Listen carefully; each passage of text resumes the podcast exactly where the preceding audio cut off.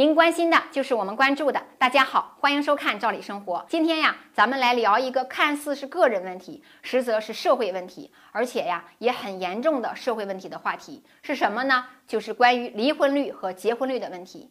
近年来啊，整个社会离婚率高、结婚率降低呀，是一个普遍存在的问题，而且呢，也绝不仅仅是在中国，而是世界都是很普遍的。当然，随着人类文明的进步，更尊重自我意愿，更看重自我感受，不按照世俗的方式来生活，本来也是无可厚非的。但是啊，这也会给整个社会带来非常严重的影响。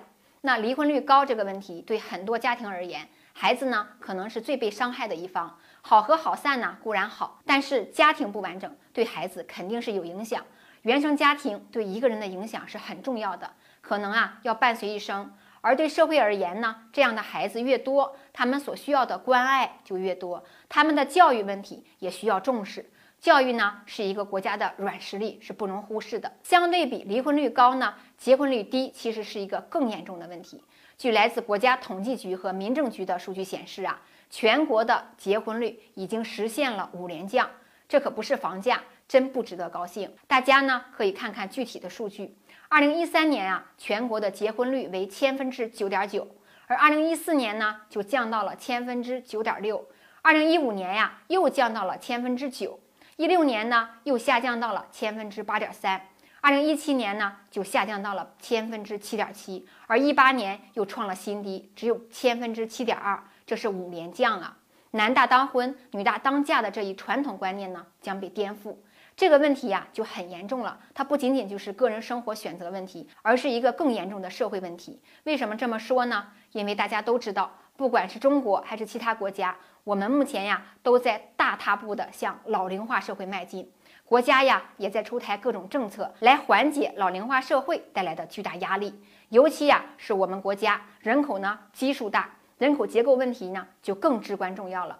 那么，在这个五年数据的百分比上，就透露出一个严肃问题：老龄化社会呀，也许正在加剧。那么，结婚率低带来的最直接问题就是新生儿的数量会剧减。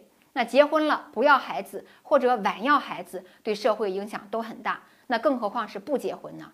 而且呀，还有一个社会现象，从统计数据看呢，这个结婚率还有一个区域的差异。你比如说，二零一八年呢，广东、北京、天津等地结婚率呢就比较偏低，而上海和浙江结婚率更是全国的倒数前两名，分别呢只有千分之四点四和千分之五点九。那反过来看呢，像西藏啊、青海啊、安徽呀、贵州等等欠发达地区，结婚率呢反而高，达到了千分之十一点一。那么在全国都是比较靠前的。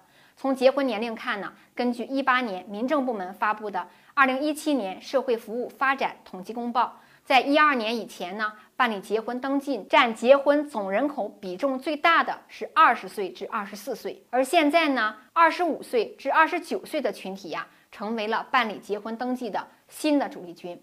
那通过数据显示，不仅结婚率低，而且啊，晚婚率也高。那么这个问题主要根源是在哪儿呢？